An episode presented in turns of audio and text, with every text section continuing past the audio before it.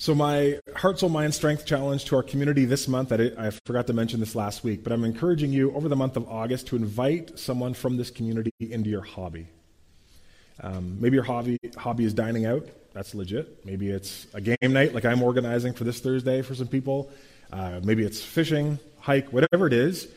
When we invite people into the things that we're passionate about, that becomes a context through which we can share more of who we are, and that builds community. And that's one way that we can strengthen our community as we begin to re engage together, not just on Sunday mornings, but throughout the week and throughout the month. So I really encourage you to do that. Look for an opportunity.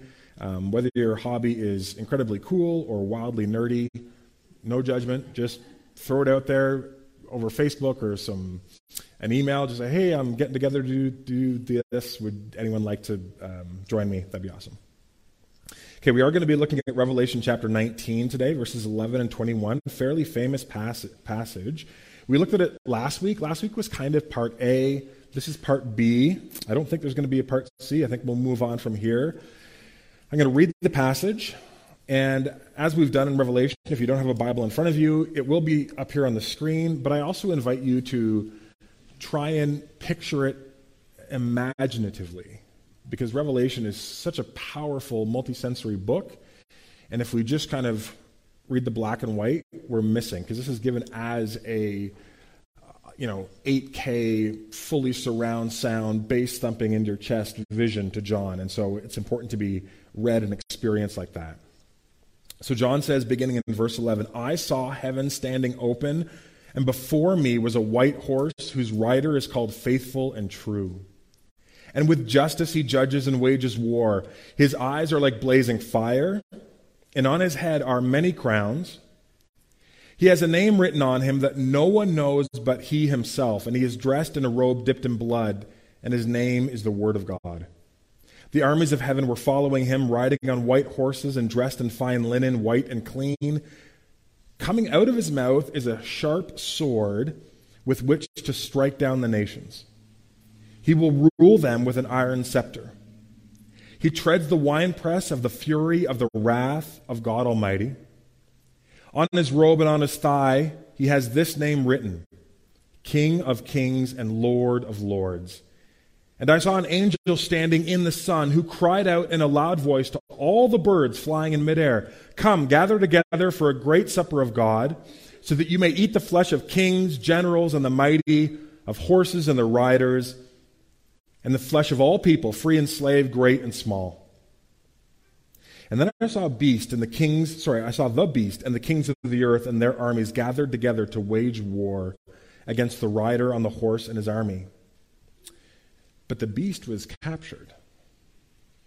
And with it, the false prophet who had performed the signs on its behalf. And with these signs, he had deluded those who had received the mark of the beast and worshipped its image. The two of them were thrown alive into the fiery lake of burning sulfur, and the rest were killed with the sword coming out of the mouth of the rider on the horse. And all the birds gorged themselves on their flesh.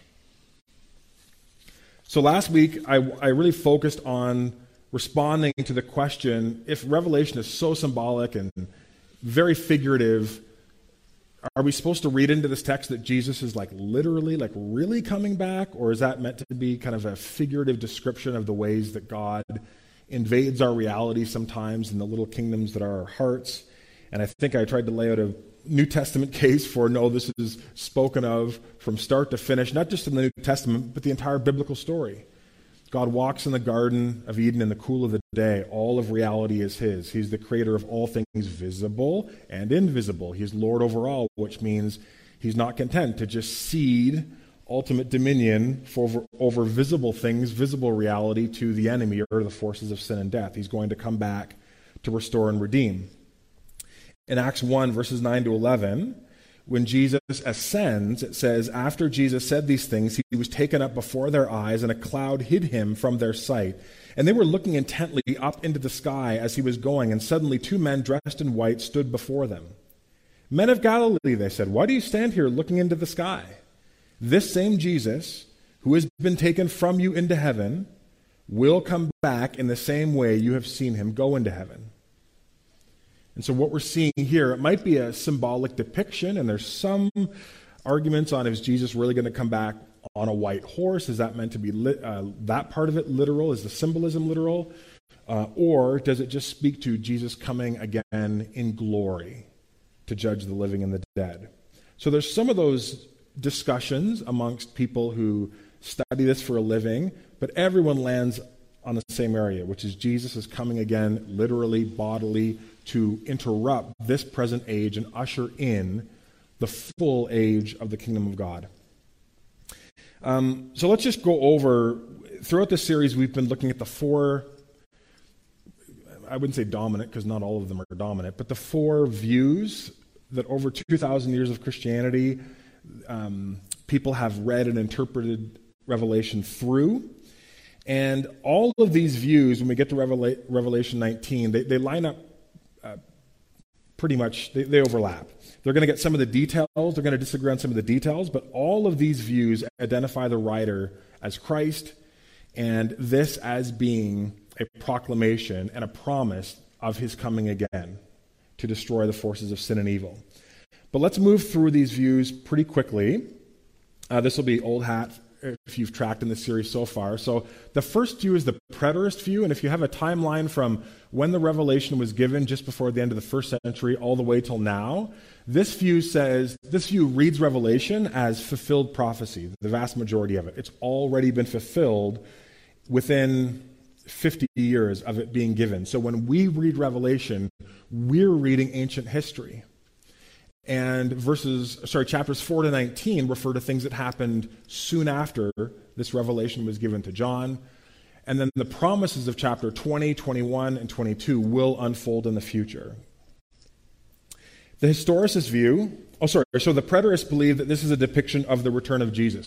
Now there is a really i would argue uh, I say it's unorthodox. Uh, there, there's a preterist view called full preterism. See, some of these views have like branching um, subviews, but there is a view called full preterism, which says the entire book of Revelation has been fulfilled, as in like final judgment, new heavens and new earth, and we're living in that new heavens and new earth now.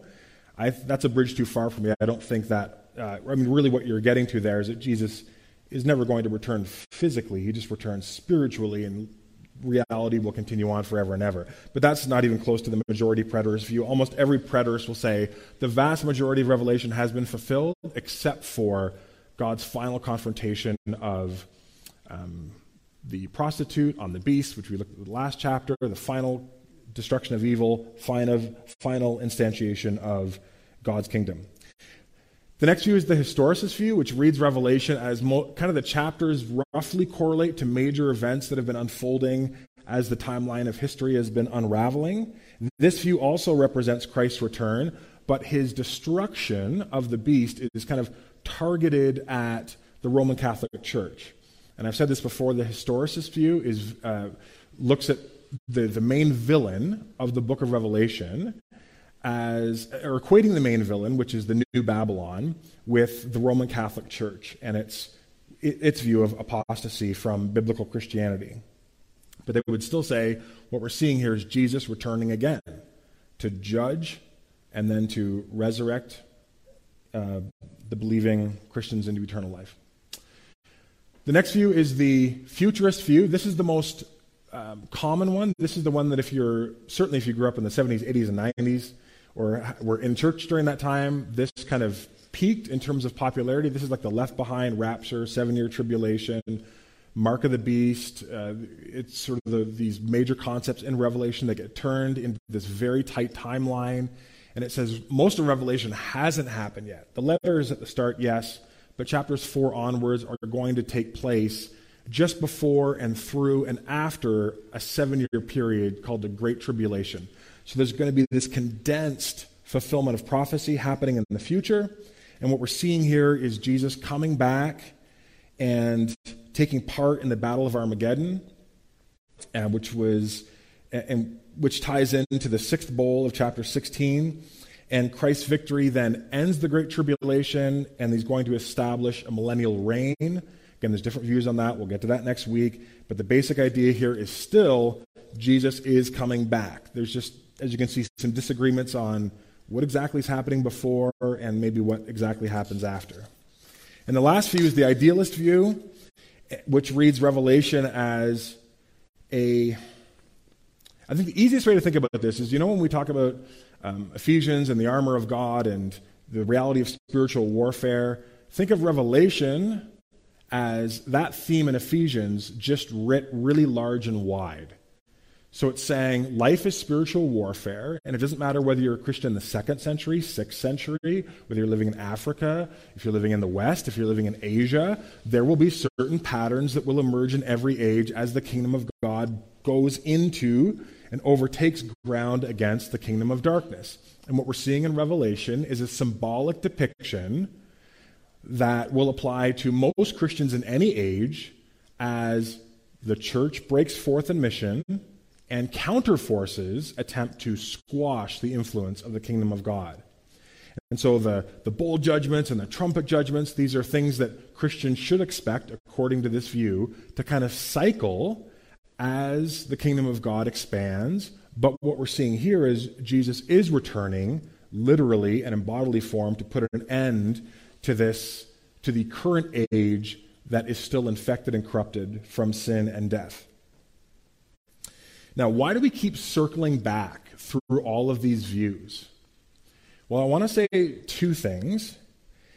One is even having a very basic understanding of these views should engender some humility, especially if we've been exposed to the view which we've presumed to be the biblical view, and we're not aware of other views that maybe take us in some different directions eschatology, certainly in the 80s and 90s, was an, which is study of the end times, was something that many Christians and churches got very, very dogmatic about. In fact, some churches would even put in their statement of beliefs not just an affirmation of, let's say, the Nicene Creed that Jesus is coming back, the judge of the living and the dead, but they made as part of their core beliefs as a church the particular mechanisms and events leading up to it and after through it and afterwards and you had to sort of believe that particular view. And that, for some churches and some Christians, engendered a lot of arrogance. They, they read Revelation as some kind of big puzzle that they were clever enough to solve. They figured out all the pieces and how it put together, and they rearranged things in order to fit kind of a, in some cases, a predetermined outcome. And I think in learning about the other views, just like we do this with any view which has historical grounding in the Christian faith and a view that can be made from Scripture itself. It's not just a view that a Christian holds, but smart, wise, thoughtful biblical Christians at some point have held this view. That should engender some humility. And I think that's really important today. And it ties into my next point, which is I think, I mean, I'll, I'll just be, I'll be as honest as I can be. I have pastoral concerns over some modern futurist interpretations. I think that can lead people down a really disruptive and even destructive path. I've seen a lot of people, and, and I'm only speaking, for, and this is anecdotal. I'm, I'm not, I've only pastored two churches. I don't have a wide net of experience.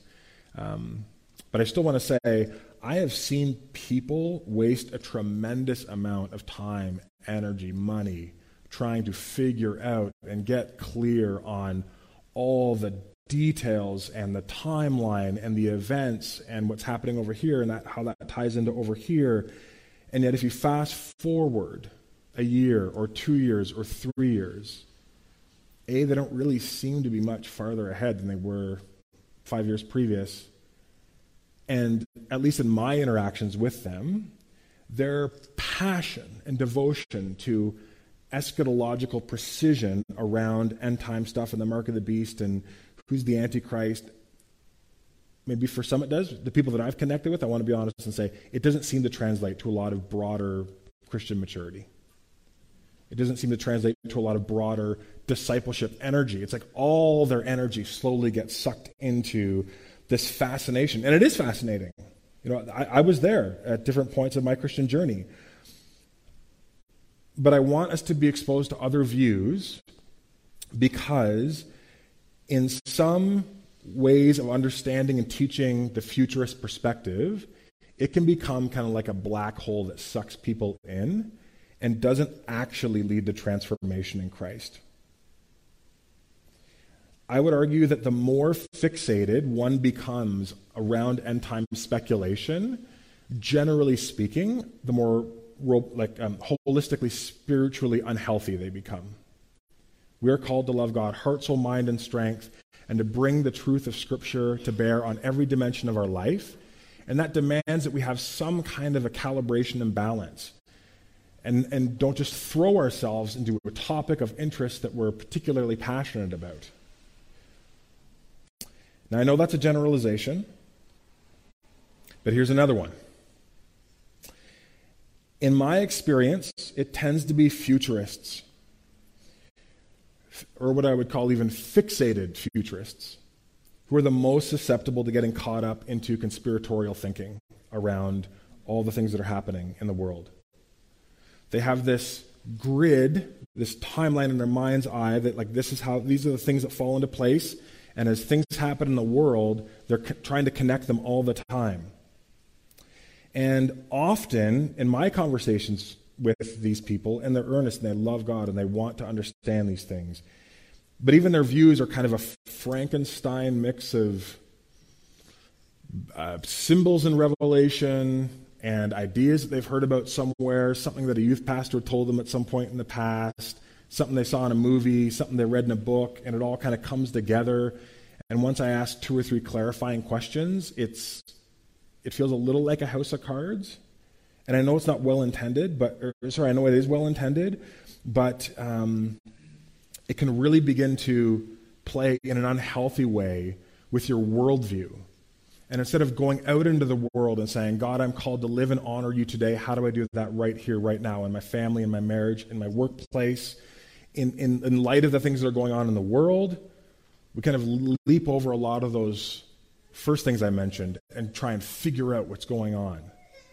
And I just I don't see that ever really being fruitful, to be honest. I've even I've, I've met people over the course of this pandemic who have told me they actually are having a hard time connecting with other Christians because the, that Christian doesn't believe that blank. Uh, and by blank, I want you to put in there some kind of like very precise understanding of maybe how Israel's involved in the end times or what the mark of the beast actually is. And so they have a very precise view of something, and they will say to me, I'm finding it difficult to connect with other Christians who love Jesus, are moving forward in mission, are inviting me into their hobby, but they can't actually do it because for them, this view is so important that it actually interferes with their ability to engage as part of the church. And, like, guys, that's not good. Like, it's just, that's not good. We can have grace with each other. Um, we can, and we should, certainly as a covenant people who value freedom in Christ, uh, I, am not particularly convinced of the futurist view, but I understand how people get there. And I respect people who take the time to do that work. But whenever our theology around some of these secondary things, not that Jesus is coming back, we all agree on that, but the mechanism, exactly how it's going to happen, if that begins to actually disrupt your ability to love and connect with other Christians, that's like red flag. Like, that's not good. And often, not always, but often it's futurists with a very fixated, precise view of end times theology that fall into that trap. Most, um, mm, most of the, uh, all of the people actually, this is just me, all of the people that I know who have retracted themselves from church over my almost 20 years of being a pastor, because of disagreements on eschatology, were futurists because they, they didn't think the church was pure enough, right enough, clear enough, and it, and it bothered them. They couldn't worship Jesus beside a preterist. And again, we've talked about this in the Reformed tradition, which is a um, strong, conservative, capital E evangelical movement. You've got Martin Luther, Kevin DeYoung, John Piper, and R.C. Sproul, who all have each a different view of the eschatology. So I have concerns when our futurist interpretations, or any interpretation, interfere. It breaks my heart as a pastor to hear people say that. And I've had people say that to me. And it breaks my heart. So I want, in learning about these other views, to help us to recognize the need for humility. Now, really quickly, let's talk about a misapplication of this text um, where it can often go wrong and where it has gone wrong historically and where it can go wrong today. And I think for me, one of the biggest ones, and I just want to talk about this today because it has a lot of application, is just in the area of forced faith, conformity by force. If you look at Revelation and if you look at the judgment that comes on the beast, which is a stand in for Rome and the new Babylon and political power, the beast is condemned and judged because of its coercive force that it brings to bear in forcing people into its agenda and forcing people into an antichrist agenda. One commentator said the basic message of the beast of Rome or any other empire or cultural political power that inhabits that role of Babylon is conform or we'll just do away with you. We'll just slowly suffocate you economically, physically, relationally. But far too many, I mean, the irony, and again, it's heartbreaking, is that far too many Christians have failed to see that when we attempt to coerce people into becoming Christians, we're actually participating in sort of the system of the beast. When we bring threat and social pressure, and maybe not political pressure, but in some instances, in some countries, you can bring a lot of political pressure on people to believe and to conform to Christian ideals. Um, I think Revelation would say this is really, really dangerous.